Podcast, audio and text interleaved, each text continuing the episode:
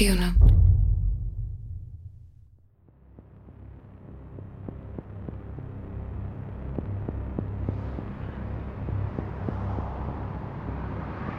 Na začátku jara 2017 jsem projížděl po dálnici z Liberce do Prahy. Asi v polovině cesty jsem zastavil na benzínové pumpě. Byl už večer, na polích kolem silnice tály zbytky sněhu, na horizontu prosvítala mezi stromy okna domů z blízké obce. Navigace ukazovala, že jsem v Příšovicích. Cítil jsem, jako by mi jméno tohoto městečka něco podivného připomínalo, ale nemohl jsem si vzpomenout co. Byl jsem si skoro jistý, že jsem tady nikdy nebyl. Krajinu v okolí sice znám, nedaleko odtud jsem se narodil a vyrůstal, ale nenacházel jsem jediný důvod, proč bych měl mít zrovna k tomuto místu nějaký hlubší vztah. Sledoval jsem světla projíždějících aut a opakoval si slovo Příšovice, až se mi najednou vybavila tvář dívky a její jméno. Ivana Košková. A s ní mnoho vzpomínek, které jsem už dávno zapomněl. Právě tady, v Příšovicích, se Ivana v roce 1997 ztratila.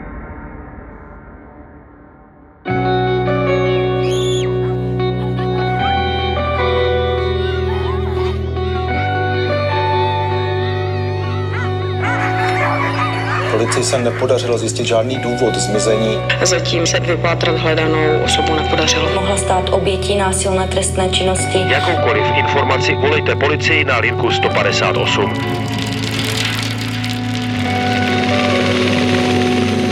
ale za Ivanku bych dala život. Schází to, no. Bolí nás to všechny. Ivanu jsem osobně neznal. O jejím zmizení ale tehdy v Libereckém kraji mluvil každý. Bylo jí 14 let, stejně jako tehdy mě. Dodnes si pamatuju, jak po prázdninách naše třídní učitelka o zmizení Ivany hovořila a varovala nás před pohybem na opuštěných místech. V té době se ještě předpokládalo, že se Ivana někde objeví. Uběhlo 19 let a Ivana se stále nenašla.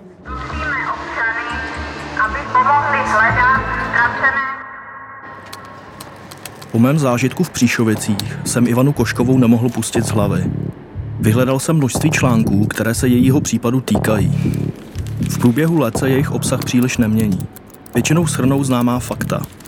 Ivana Košková zmizela v neděli 13. července 97 na silnici mezi dvěma sousedícími vesnicemi.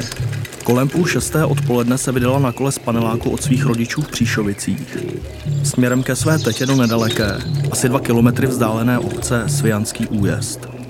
V polovině cesty, nedaleko Svijanského hřbitova, jí měla zahlédnout její spolužačka. Od té doby Ivanku nikdo neviděl. V článcích se stále opakuje jedna věta. Ivana Košková zmizela beze stopy. A právě tenhle fakt mě fascinuje a zneklidňuje od doby, co jsem o případu poprvé slyšel.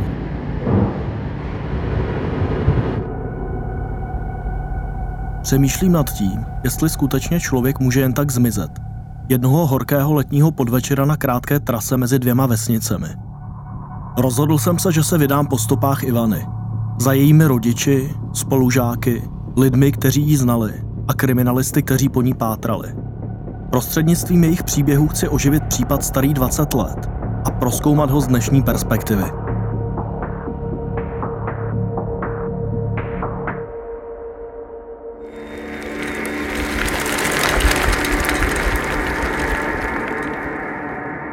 Když jsem se probíral archivem článků, které o zmizení Ivany v průběhu let vyšly, stále jsem narážel na jméno Milada Prokopová. Pracovala jako krajská novinářka v několika regionálních denících v Libereckém kraji. Patří zřejmě k lidem, kteří o okolnostech Ivančina zmizení vědí nejvíce.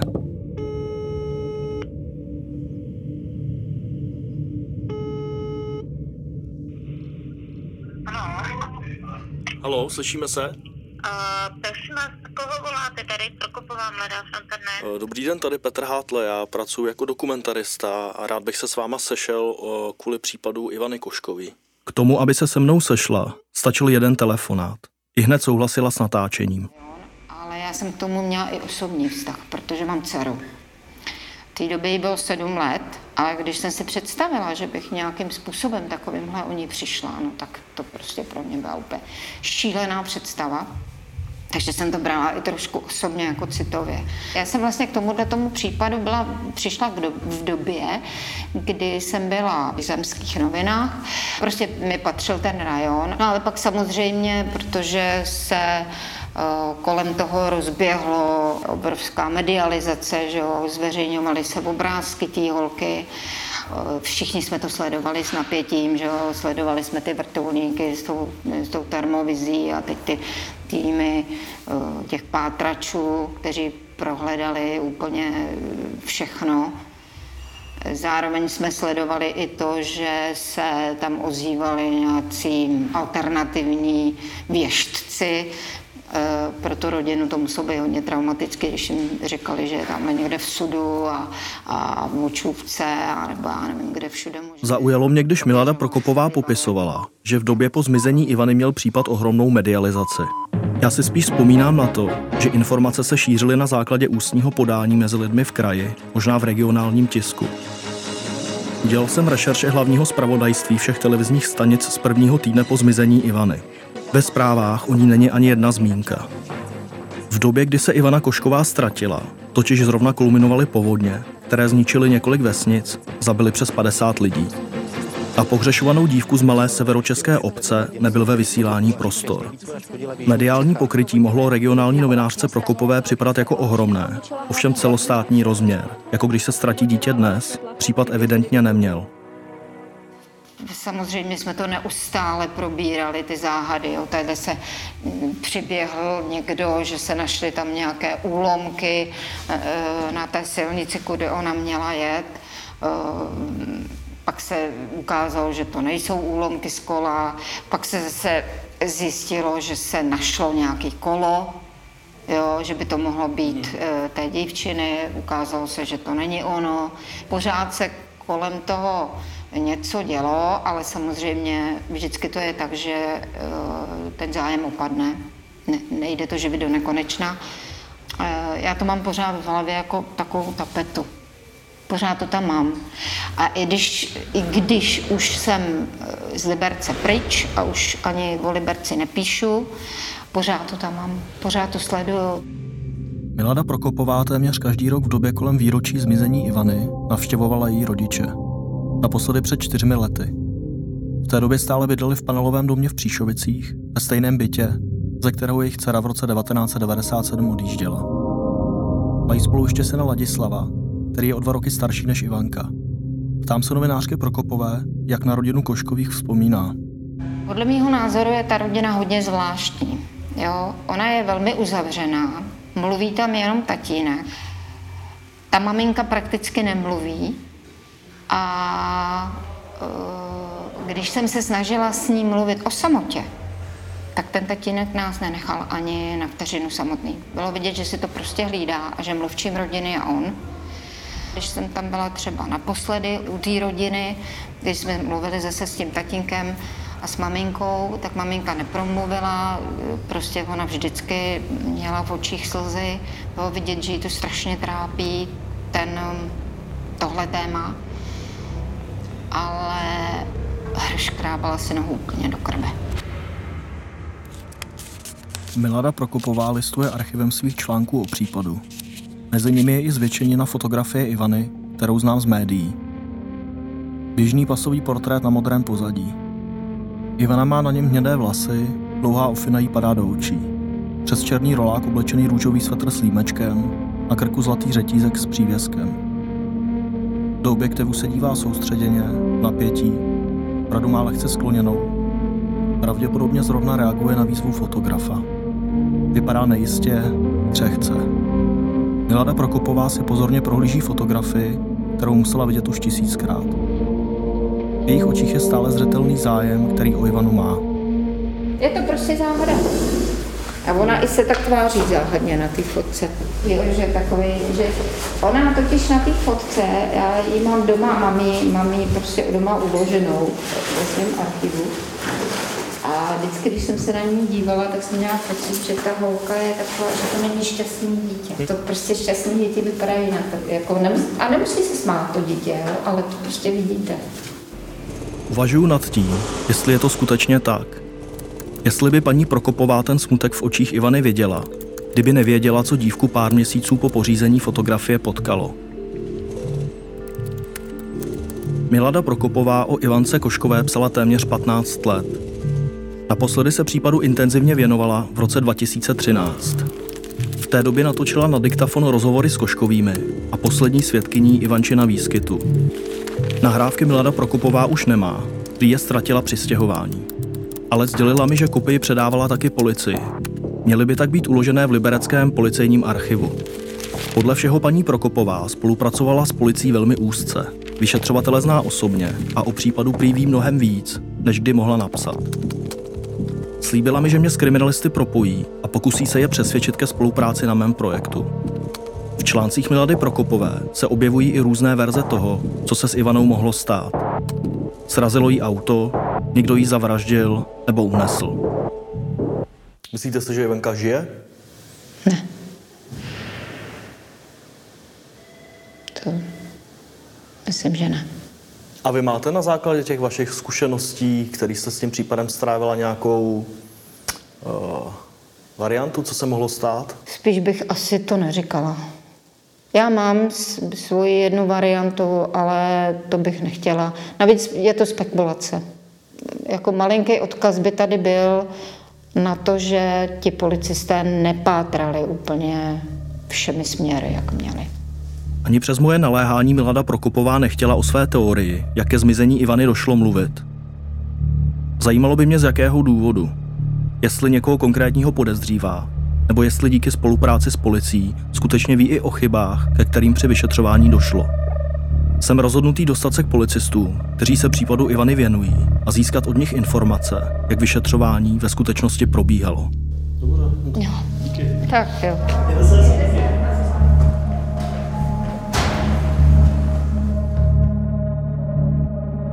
Milady Prokopové jsem dostal telefonní číslo na otce Ivanky, Miloslava Koška. Uvědomoval jsem si, že pokud chci o případu jeho dcery natáčet, musím se s ním a Ivančinou matkou sejít a požádat je o souhlas. Zavolal jsem mu hned druhý den ráno. Představil jsem se a pokusil se stručně vysvětlit, proč bych se s ním rád sešel. Pan Košek mi řekl, ať se u nich stavím o víkendu, jestli chci, ale že nic nového nevědí a všechno už řekli. Potom telefonát rychle ukončil, že už nemá čas. Zdálo se mi, že chce mít rozhovor se mnou hlavně rychle za sebou. Uvědomil jsem si, že podobných žádostí o rozhovor za dobu od zmizení své dcery musel vyřizovat desítky. Novináři přijeli, odjeli, vydali článek a k ničemu to nevedlo. Ivana se stále pohřešuje.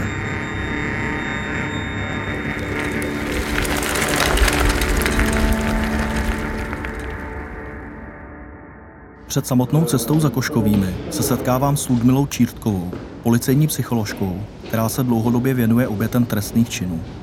Přicházím za ní do budovy Pražské policejní akademie, obrovského panelového komplexu na sídlišti Lhotka, kde Ludmila Čírtková vyučuje. Známý z médií, kde se často objevuje, tak mě ani nepřekvapí její výrazná image, které se drží už dlouho. Poznávacím znamením docentky Čírtkové jsou kudrnaté zrzavé vlasy, dlouhé rudé nechty a výrazná rudá rtěnka. Pohřešování dítěte je jedna z nejhorších životních situací, která nás může potkat. A to z toho důvodu, že ta situace nemá konec ani rozřešení. U běžných trestných činů jde o časový bod, ten čin je ohraničen a ohraničena je i újma, kdežto u pohřešování vlastně ten příběh nemá konec a rodiče nebo blízké osoby se tudíž musí vyrovnávat s takovými jevy, jako je pocit nejistoty, nevím, co se s mým dítětem stalo, což vede k tomu, že většina rodičů vytváří různé scénáře, více či méně pravděpodobné, musí se ale vyrovnávat i se ztrátou, která není ohraničená. Takže my se od toho člověka, který zmizel, který se ztratil, vlastně nemůžeme odpoutat, protože ten příběh nemá konec. A tak se třeba i dost často setkáváme s tím, že pohřešující rodiče prožívají hodně bolesti a dokonce se ani té bolesti, jak jakoby nechtějí vzdát, protože mají vnitřně pocit, že kdyby se vzdali toho otrpení, tak že vlastně zradí své dítě a že když trpí dítě, takže oni musí taky trpět a že vlastně ta velká bolest je i svým způsobem takovou iluzorní pojistkou, že by se to dítě mohlo vrátit dříve. Před paní Čírkovou zmíním i zkušenosti, které s rodinou Koškových získala novinářka Prokopová. Označovala je za velmi zvláštní.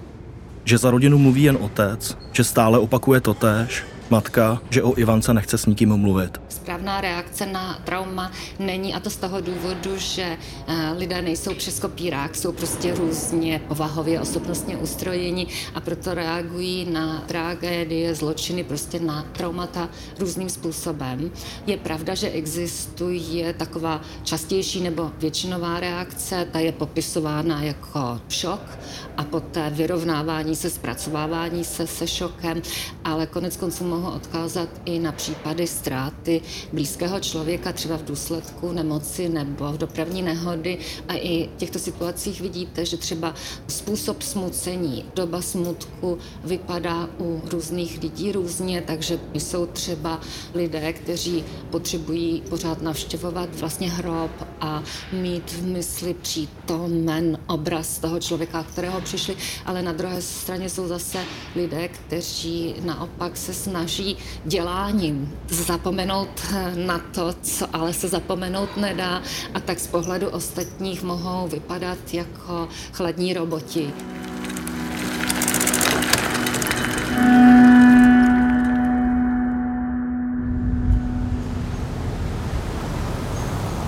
Příšovice, kde Ivanka žila, mají 13 obyvatel, ale v sobotu dopoledne není na ulici ani noha.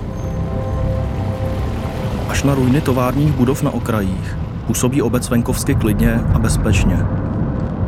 Ani typy aut parkující na ulici nenaznačují, že by se tu lidem žilo špatně. Zastavuju u zdejší hospody nazvané pohostinství Jilm. Jednopatrové kostky z doby socialismu, která dříve mohla sloužit jako samoobsluha.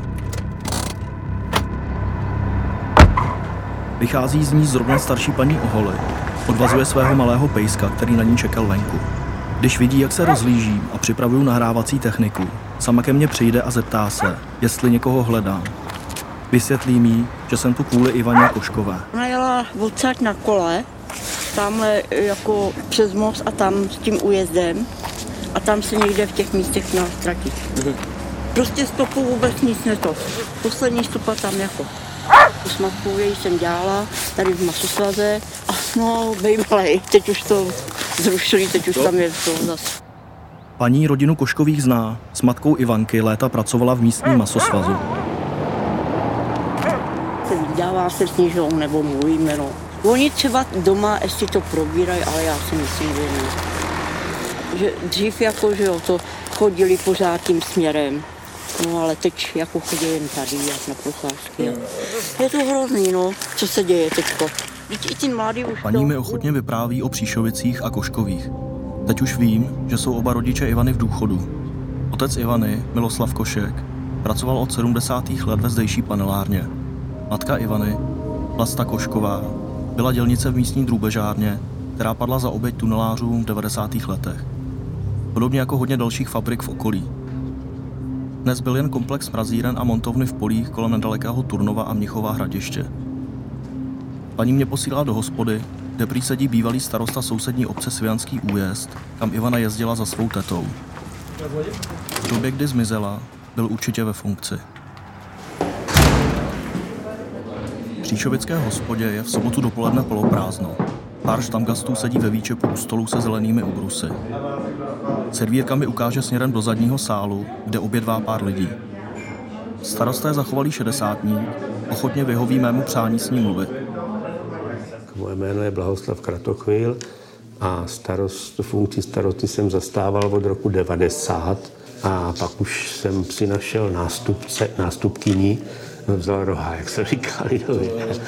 Tady my, my moc té politiky nemáme. Jsme spíš jako skupina zahrádkářů a hasičů. A jak se k vám dostalo, že se Ivanka ztratila? My jsme se to dozvěděli až v průběhu nějakého dalšího týdne, že se něco takového stalo, že, stalo, že tam po někom pátrají. Pak se to dostalo i do nějakého tisku, nevím, to se stalo v neděli odpoledne.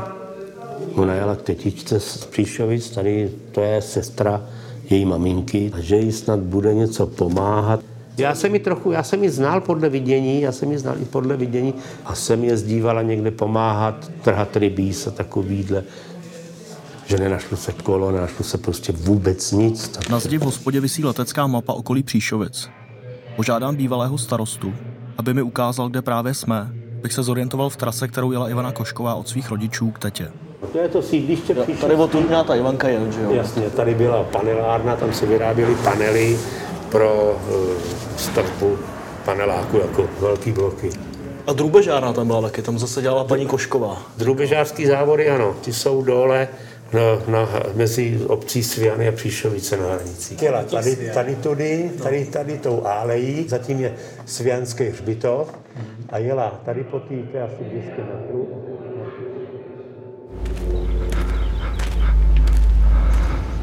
Procházím trasou, kterou před 20 lety projížděla Ivana Košková. Cesta od hospody ke Svianskému hřbitovu, kde měla být naposledy viděna, mi trvá rychlou chůzí asi 10 minut. Vede k němu silnice obklopená hustým křovím a ovocnými stromy. Cesta je hodně úzká, před projíždějícími auty musím ustupovat ke krajnici. Zdejší hřbitov leží na vyvýšeném místě. Je z něj výhled do krajiny, na lány ještě pokryté zbytky sněhu, polní cesty, lesy. Doléhají sem zvuky aut z nedaleké dálnice. Je to zvláštní pocit stát na místě, kterém jsem dvě desítky let jenom slýchal. Nikdy by mě nenapadlo, že se sem někdy podívám. Vzpomněl jsem si na novinářku Prokopovou, jak nad fotografií Ivany mluvila o smutku, který má podle ní dívka vepsaný ve tváři. Podobně na mě teď působí tohle místo. Cítím se tu nepříjemně, jako by všechno, co tu stojí, odkazovalo ke zmizení Ivany Koškové.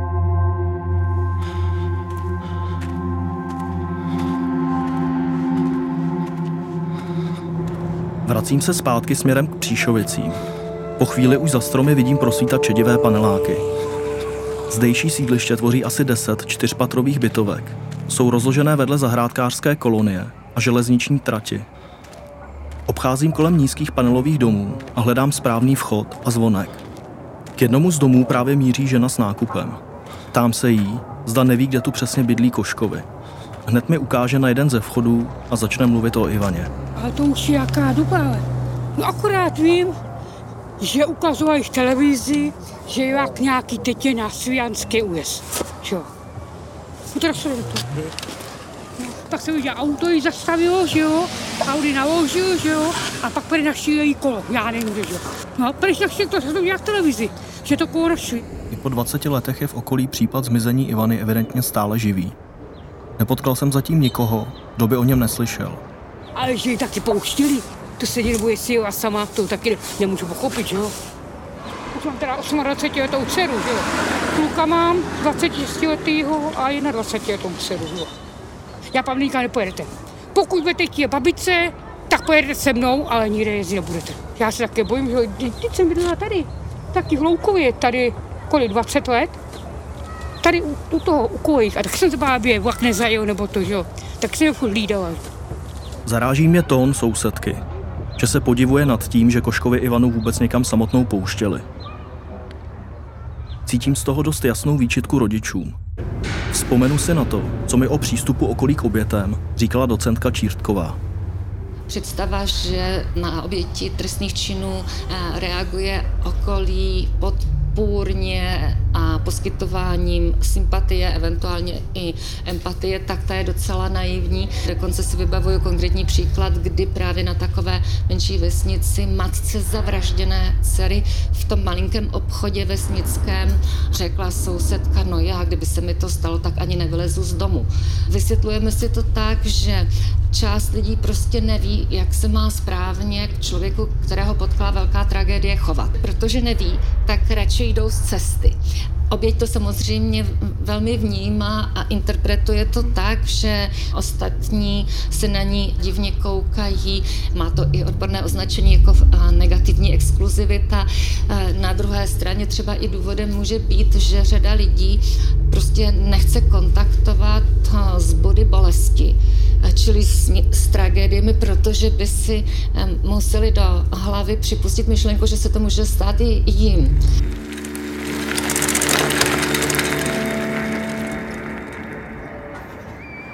Už mě ani nepřekvapuje, že žena přesně věděla, k jakému vchodu mě nasměrovat. Koškovi tu každý zná. Jsou to přece ti, kterým se ztratila dcera. Začínám lépe rozumět tomu, jak to musí být těžké žít s takovým cejchem v malé obci. Stojím před zvonkem se jmenovkou Koškovi a sbírám odvahu zazvonit. Pochybuju chvíli i o tom, co tady vůbec dělám a jestli se právě nepouštím do něčeho, co mi nepřísluší.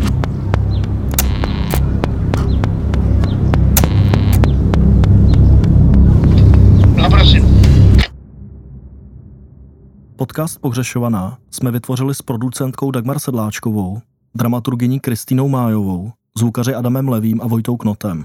Pohřešovanou vyrobil Bionaut ve spolupráci se studiem Beep. Audionaut je součástí planety Bionaut. Děkujeme vám všem, kdo podporujete naše podcasty na Patreonu. Pokud nás zatím nepodporujete, můžete to změnit na webu audionaut.cz a odemknete všechny díly pohřešované už teď. Průběžně tam na vás budou čekat i další odměny. Děkujeme.